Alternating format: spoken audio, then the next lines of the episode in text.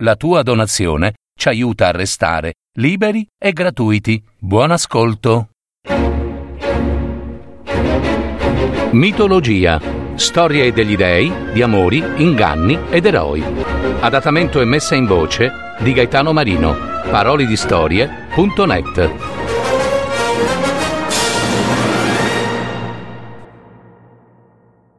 La dea Atena sfida il dio Poseidone. La nascita dell'ulivo.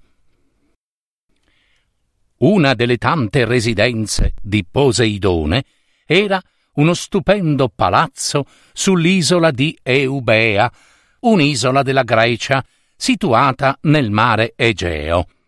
La reggia era decorata di madreperla, con numerosi intarsi di conchiglie, coralli e gemme preziose. Quando Poseidone usciva su un carro d'oro trainato da cavalli bianchi alati, era seguito dall'imponente corte di tritoni, sirene e nereidi. Sì, le meravigliose ninfe del mare. Tutte le creature del mare gli dovevano ubbidienza assoluta e buona parte di quelle della terra lo temevano perché egli aveva piena signoria sulle burrasche, i maremoti, i terremoti che inviava sulle coste quando andava in collera. Poco lontano dal regno di Poseidone c'era una città maestosa e importante, una città ricca di splendidi palazzi, di marmo pregiato e di templi imponenti che onoravano soltanto la saggia figlia di Zeus, Atena, la dea partorita dalla testa del padre, la dea della saggezza e dell'arte della guerra. Il dio del mare, Poseidone, invidiosissimo, fremeva dalla voglia di diventar pure lui il padrone assoluto della città, dato che la città si trovava proprio accanto al mare.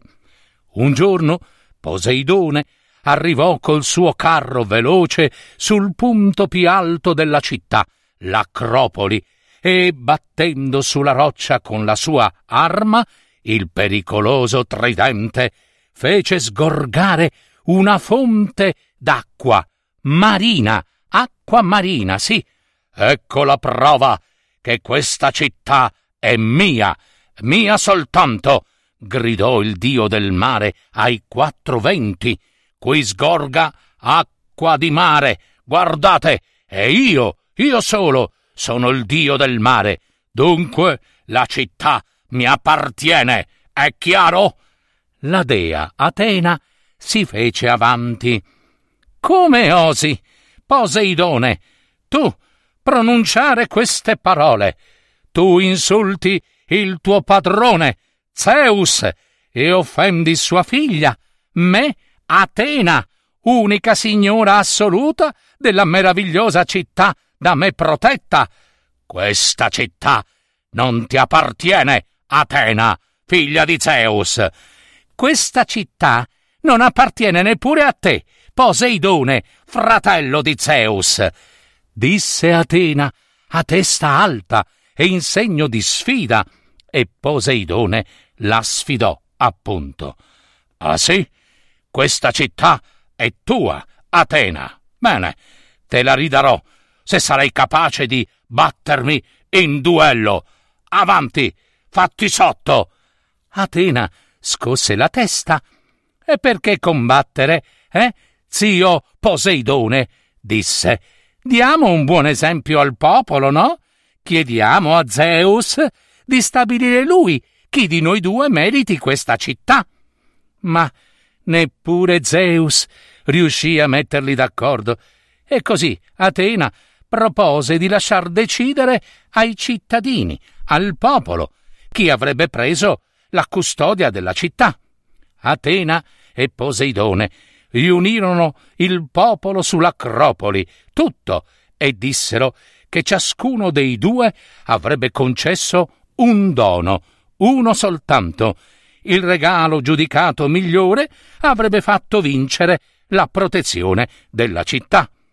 Io dono il cavallo, gridò Poseidone, sicuro di vincere. Dal nulla comparve al galoppo un maestoso cavallo. Eh, eh, e che cosa c'era, infatti, per quei tempi di più utile del veloce cavallo?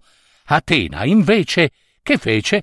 Piantò in terra la sua lancia e immediatamente spuntò in quel punto proprio una piantina dalle foglie d'argento che crebbe a vista d'occhio e divenne enorme. Era l'ulivo. Io dono alla città l'ulivo, che fornirà pace e luce alle fiammelle della notte.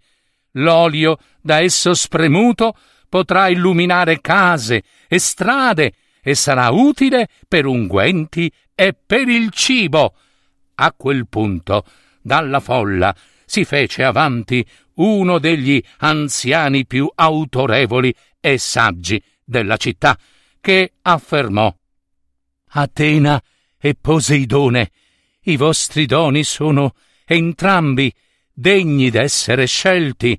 Eh, il cavallo rappresenta la forza, il coraggio, la guerra, e l'ulivo invece ci mostra la prudenza, la luce, la serenità, la pace, la pace. Certo, la guerra a volte eh, può portare enormi ricchezze, grande potere, ma essa, la guerra, è incerta e dolorosa spesso. La pace, invece, anche se i beni che concede sono di meno valore, essa però ce li mostra sicuri e di lunga durata.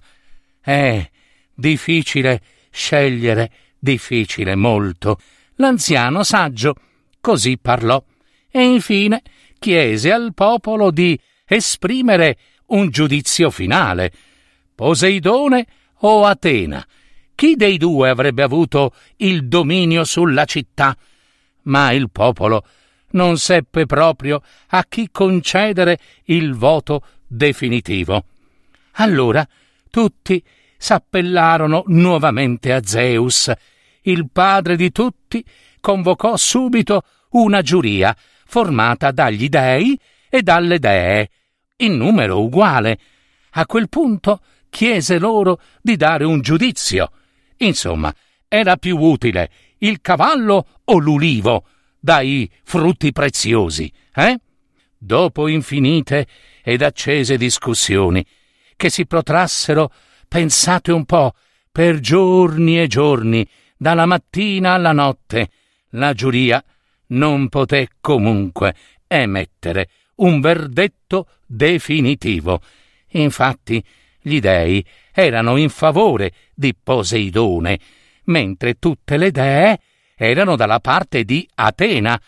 Vinsero però queste ultime, le dee, perché il padre Zeus, come giudice supremo, si astenne dal voto dando la maggioranza alle dee.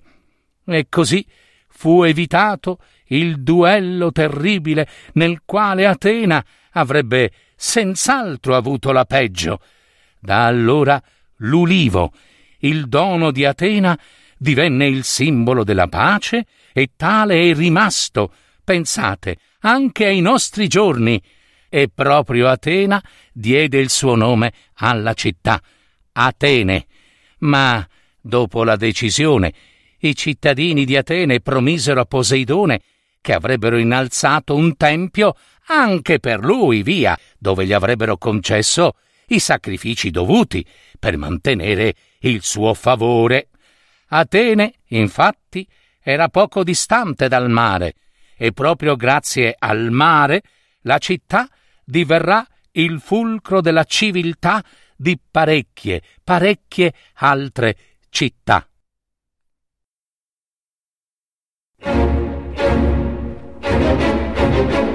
Avete ascoltato Mitologia, storie degli dei, di amori, inganni ed eroi. Adattamento e messa in voce di Gaetano Marino. Parole di storie.net